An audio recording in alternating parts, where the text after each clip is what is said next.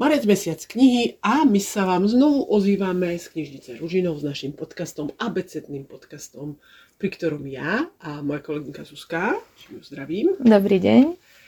prechádzame po uličkách medzi regálmi knižnici Ružinov a snažíme sa vám pripomenúť knižky, ktoré ste kedysi možno čítali, veľmi sa vám páčili a časom ste na ne zabudli, alebo ste ich nečítali, ale sú naozaj veľmi dobré a stoja za to si prečítať, aj keď ich rok vydania nie je 2024 ani 2023, ale možno trošku starší.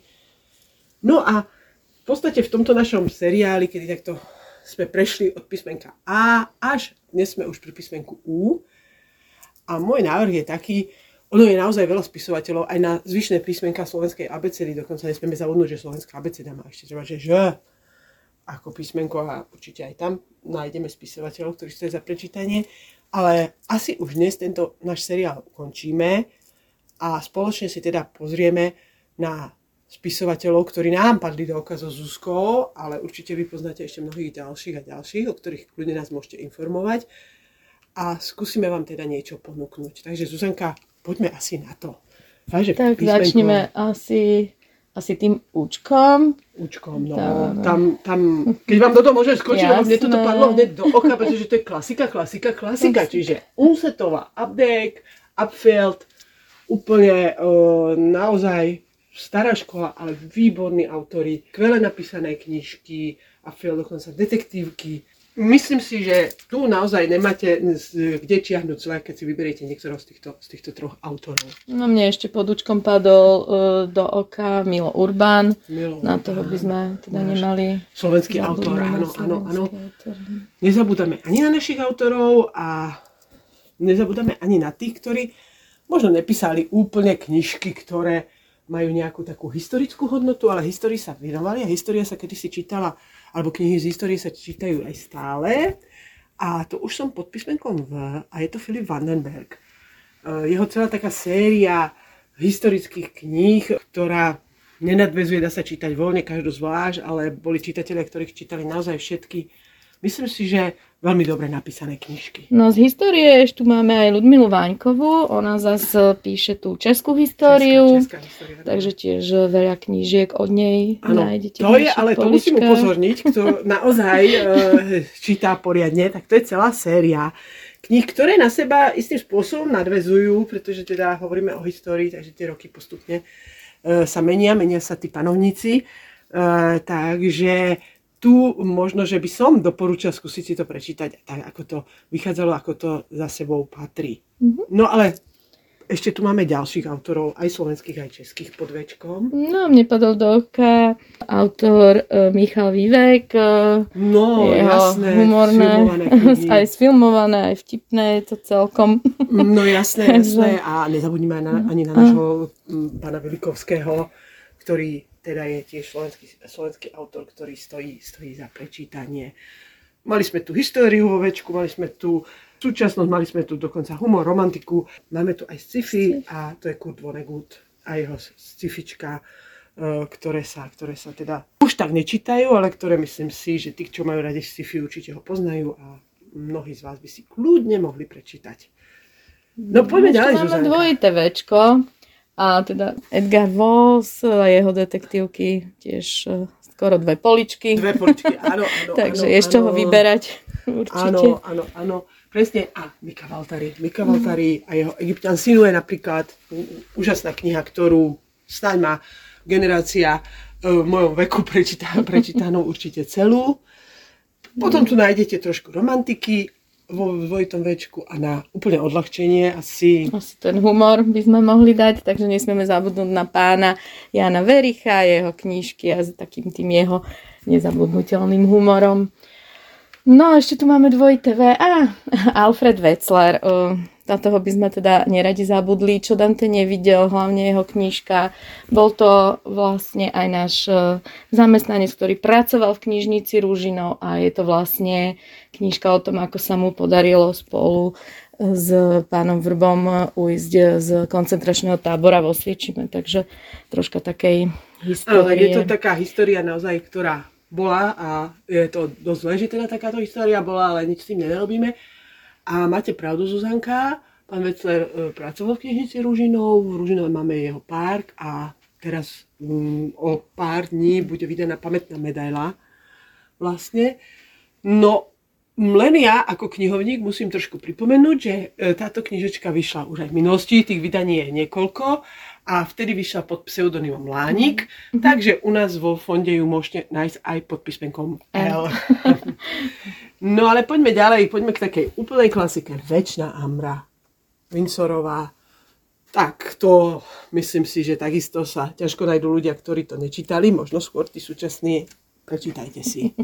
No ja som tu od tej romantiky možno troška, takže pri dvojitom večku nesmieme zabudnúť Barbara Woodová a Kathleen Woodvisová Takže tiež e, dávka romantiky riadna, nech sa páči. Prídite si vybrať. no, tak ako aby ste len vy neboli o tej romantiky. Tak keď sa pozriem do písmenka Z, pretože už sme sa posunuli trošku ďalej, tak vidím hneď prvé grickú čarodejnicu, autorka Zagorka, Plamene inkvizície, vôbec akože tieto knižky nie vo svojej dobe rovnako populárne ako uh, Angelika a podobné mm. veci, ktoré naozaj sa zháňali ťažko a každý chcel čítať a bol to vyslovene podpultový tovar. Mm, takže dneska tu trošku leží taká, taká zabudnutá, ale myslím si, že si určite nájde svojich čitateľov. No, ja som ju kedysi veľmi čítala, sa mi páčila. No, vidíte. Rozmýšľam, že sa k nej vrátim. Keď... no a Nesmieme zabudnúť na Hanu Zelinovú. Snáď asi najznamejšia jej trilógia, teda Alžbetín dvor, e, to bola sfilmovaná. Uh, ináč je to, uh, knižky sú volanie z vetra a uh, ešte jedna a teraz ma to nenapadne a nechcem vyzerať hlúpo, tak to už doplníte vy, keď si, alebo keď si spomeniem. No a mne je blízka Zuzka z Guriška, pretože jej kopaničiarské knihy, knihy z oblasti Mijavy, odkiaľ teda časť mojej rodiny pochádza, kde dodnes sa rada vraciam, tak sú mi veľmi, veľmi blízke. Zuzka, na vás mm. zostane už asi tá klasika. Asi tá klasika, áno, Emil Zola a ešte tu máme Arnolda Zweiga, takže ano. to sú také tie klasiky, ktoré čakajú na našich čitateľov a určite by sa k ním mohli vrátiť, radi si ich prečítať. No ešte máme povinné čítanie no, do školy. Ako povinné, doporučené, voláte ako chcete. Ale proste sú to knižky, ktoré tiež majú svoje čaro a e, patrilo by sa o nich aspoň vedieť, ak ich už nemať prečítané. Takže keď sa tu tak len pozriem v rýchlosti, Terezia Vansová, Sirota Podhradských napríklad, Vajanský, není ani o čom, keď už hovoríme o básniach, o poezii, Miroslav Válek, alebo dvojité V a Jiří Volker ako český spisovateľ.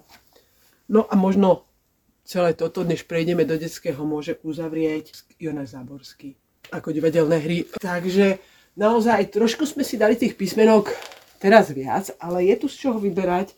Je si tu, každý si tu nájde určite to svoje a nemusí to byť práve pod týmito písmenkami.